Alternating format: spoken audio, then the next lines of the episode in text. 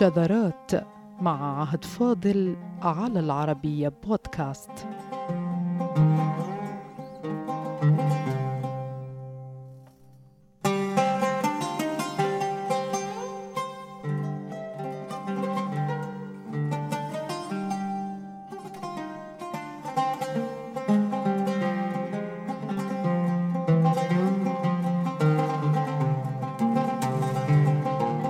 الزلازل التي ضربت جزءا من منطقتنا العربية والمنطقة التركية مخلفة هذا الموت والدمار والتشرد الذي نراه الآن على وسائل الإعلام ضربت في أوقات مختلفة أجزاء من البلاد العربية إن في الشام أو مصر أو العراق وغيرها من البلاد العربية والإسلامية.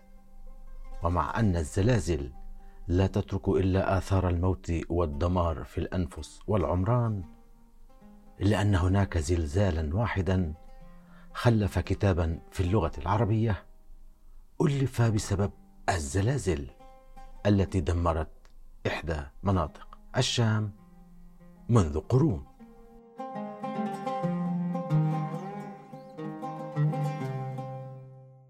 بلى أعزاءنا فما خلفه زلزال ضرب حماة السورية في سنة 552 للهجرة الموافق سنة 1157 للميلاد كان دمارا كبيرا في العمران والأنفس.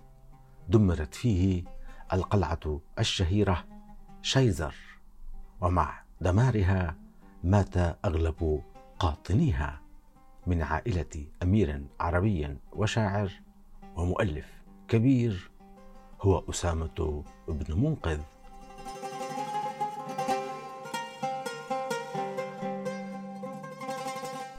فلما علم أسامة بأمر الزلزال وما خلفه من دمار وضحايا خاصة في أسرته التي أبيد فيها أهله كما تقول مصنفات عربية متعددة قديمة. وحديثة عكف على تأليف كتاب يجمع فيه أخبار ديار الناس ومنازلهم وهذا كله لأنه فقد دياره ومنازله هو.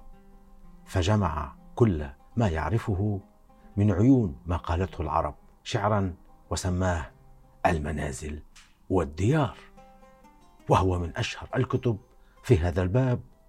وهو الأول في مؤلفات العربية الذي ألف بسبب زلزال.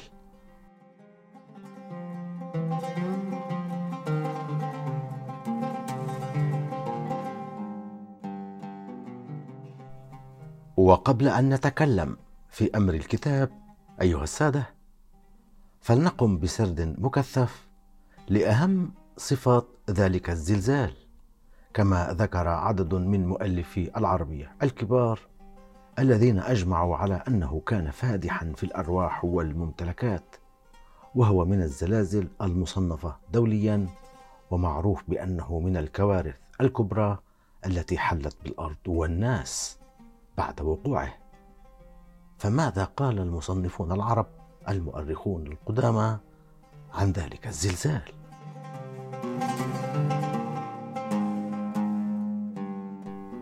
ورد في المنتظم في تاريخ الملوك والأمم للمصنف الكبير ابن الجوزي أن ذلك الزلزال هدم ثلاثة عشر بلدا من بلاد الإسلام وحدها ويبدو من خلال أسماء المدن التي تعرضت لتدمير فإنه يشبه الزلزال الذي ضرب الأراضي التركية والسورية منذ أيام. فقد قال ابن الجوزي إنما وصفها بزلازل عظيمة ضربت الشام شملت حلب وحماة بقلعتها شيزر وأصابت حمص وإدلب واللاذقية وأنطاكية الواقعة في لواء إسكندرون الذي تسيطر عليه تركيا منذ ثلاثينيات القرن الماضي وهي المناطق ذاتها على وجه التقريب التي ضربها الزلزال. الحالي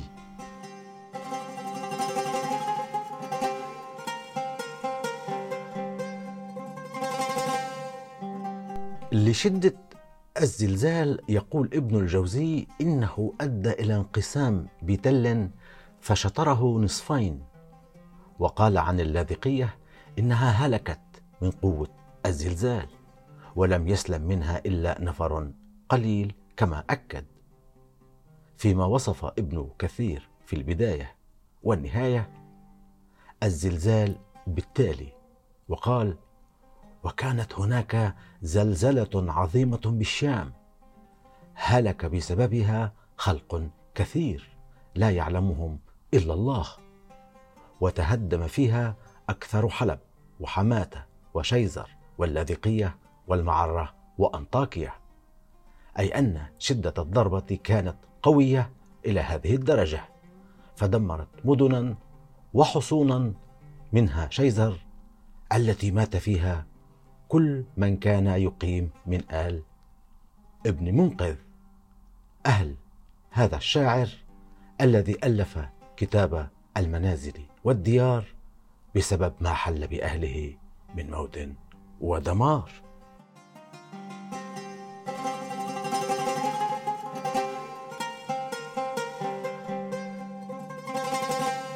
ولنعلم أعزائنا شدة ما حل بشيزر وموت كل من فيها فقد أكد ابن الجوزي الذي عاصر الزلزال ونقل عنه ابن كثير بأن هناك شخصين فقط خرجا من قلعة شيزر حين وقع الزلزال وهما امرأة وخادم لها.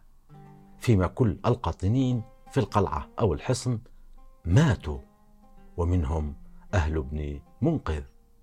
وكما ورد في كتاب الروضتين وسبحان الله أيها السادة فكما لو أن لغة المصنف هي لغة الصحفي الآن كما لو أنهما نقلا الحدث نفسه وبالزمن نفسه. فلاحظوا أعزائنا ماذا ورد في كتاب الروضتين في وصف الزلزال المشار إليه؟ المدمر لقلعة شيزر.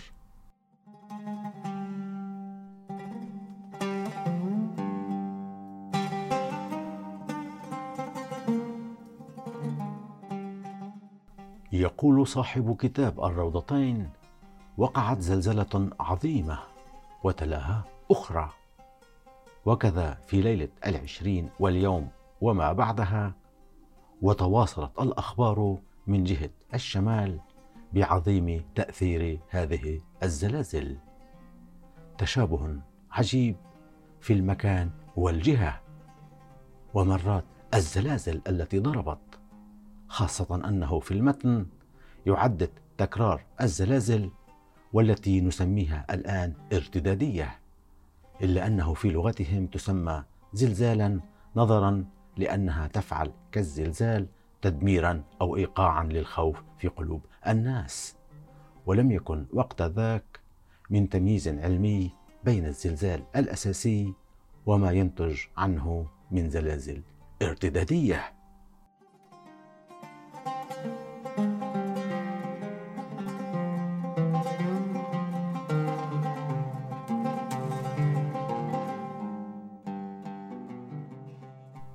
ومن تفصيلات كتاب الروضتين أيها الأعزاء فإن الضربات الزلزالية استمرت من سنة 52 في شهر صفر إلى جمادى الأولى ثم رجب أي أن الزلازل ضربت المكان وعلى فترات متلاحقة بمدة وصلت إلى ثلاثة أشهر بحسب كتاب الروضتين في أخبار الدولتين.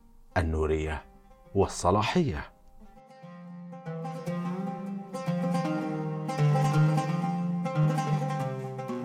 هكذا بات لزاما علينا أن نصل إلى فاجعة الأمير الشاعر ابن منقذ.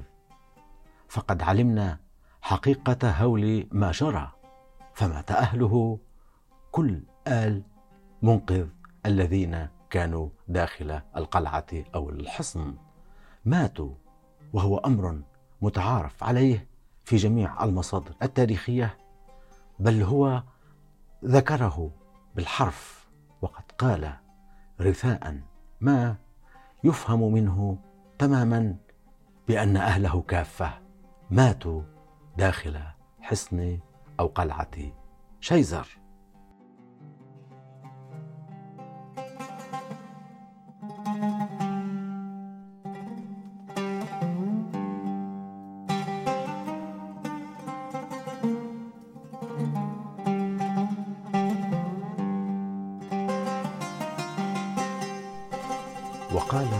منقذ وفاجأتهم من الأيام قارعة سقتهم بكؤوس الموت ذيفانا ماتوا جميعا كرجع الطرف وانقرضوا. هل ما ترى تارك للعين انسانا لم يترك الموت منهم من يخبرني عنهم فيوضح ما قالوه تبيانا. بادوا جميعا وما شادوا فوا عجبا للخطب أهلك. عمارا وعمرانا.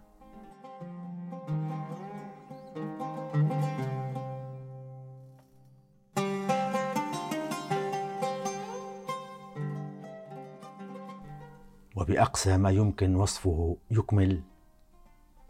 هذه قصورهم أمست قبورهم. كذاك كانوا بها من قبل سكانا. ويح الزلازل أفنت معشري فإذا ذكرتهم خلتني في القوم سكرانا. لا ألتقي الدهر من بعد الزلازل ما حييت إلا كثير القلب حيرانا. إن أقفرت شيزر منهم فقد جعلوا منيع أسوارها بيضا وخرصانا.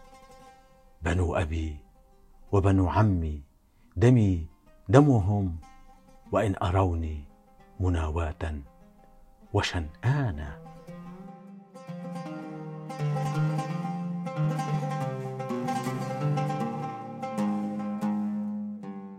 هكذا صور الأمير الشاعر بقصائده حول الزلازل وكما رأيتم فقد كان تصويرا بليغا ظهرت فيه الكارثة على الناس كافة وعلى أهله الذين وكما قال ابيدوا إلا أنه على الرغم من كفاءته الشعرية البالغة في تصوير كارثة الزلازل فلم يكتفي بشعريته. بقي شيء في داخله يقول له إن التعبير بشعره الشخصي سيكون غير كاف. فسرح على ديار ومنازل العرب في الشعر وجمع كتابا باسم المنازل والديار وما قيل فيها من بكاء أو رثاء في شعر العرب كله وهو ما أعلنه ابن منقذ بقوله في أول كتابه فإني دعاني إلى تأليف هذا الكتاب ما نال بلادي وأوطاني من الخراب وقد وقفت عليها بعدما أصابها من الزلازل ما أصابها. فما عرفت داري ولا دور والدي وإخوتي ولا دور أعمامي وبني عمي وأسرتي. فبهت متحيرا مستعيذا بالله من عظيم بلائه. فاسترحت إلى جمع هذا الكتاب وجعلته بكاء للديار والأحباب.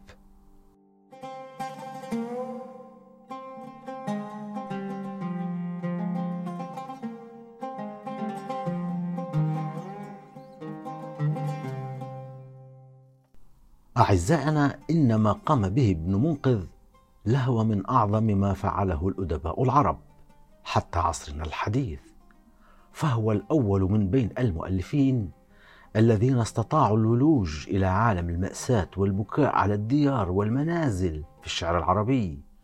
إذ في العادة يقدم هذا الشعر بصفته واحدا من أغراض الشعر. وفي الواقع إنه ليس مجرد غرض كما عمم على غالب الناشئة. إنه سياق تاريخي واجتماعي.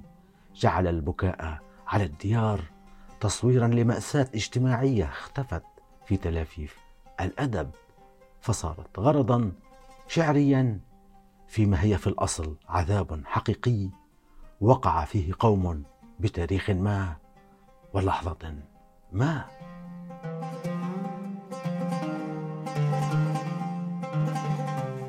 هكذا لجأ ابن منقذ في كتابه المنازل والديار لجعله شاهد إثبات على أن المأساة في الشعر ليست غرضا شعريا عند العرب وحسب بل هي تأريخ لعذاب قوم رحلوا بعيدا من ديارهم ديارهم التي دمرت أو ديارهم التي ترحلوا عنها لسبب ما. وفي الحالين النتيجة ألم لا يحتمل.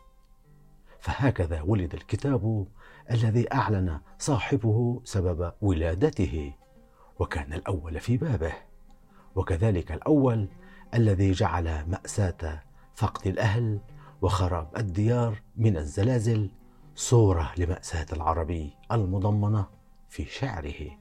إنما دون أن نعلم على وجه اليقين سبب هذه المآسي وإن كانت تاريخيا قد تكون جزءا من كوارث.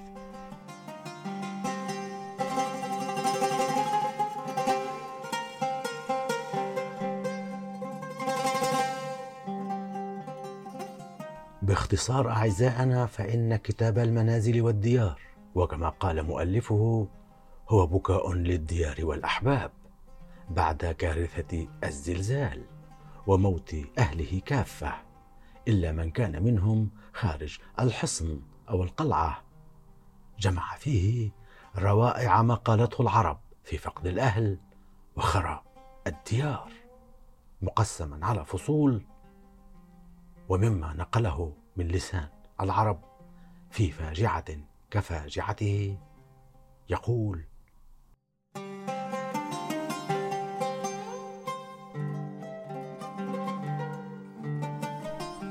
هذه منازل أقوام عهدتهم في خفض عيش وعز ما له خطر. صاحت بهم نائبات الدهر فانقلبوا إلى القبور فلا عين ولا أثر.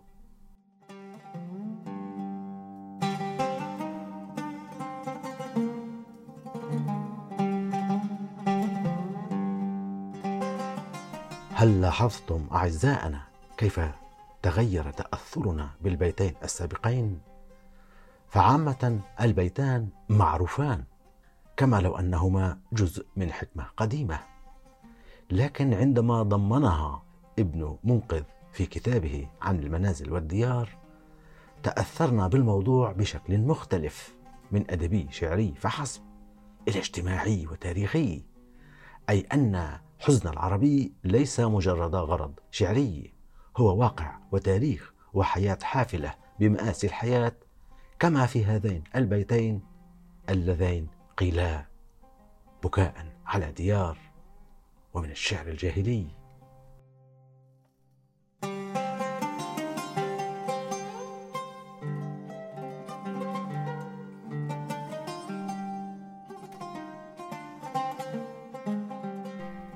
ومثلا عندما يقتبس من شاعر جاهلي كنا تأثرنا بشعره شعريا باعتباره مجرد غرض إلا أنه بعد التضمين في كتاب مرتبط بالخراب الناتج من زلزال فنحن سنكون إزاء اختبار اجتماعي وامتحان وشدة أفضت بالتالي إلى مثل ذلك الوقوف على الديار. الذي هو في الحقيقة تأريخ لنضال العربي الجاهلي في الحياة والطبيعة فيقتبس من الشعر الجاهلي فيقول جرت الرياح على محل ديارهم فكأنما كانوا على ميعاد. فإذا النعيم وكل ما يلهى به يوما يصير إلى بلا ونفاد. والسلام عليكم.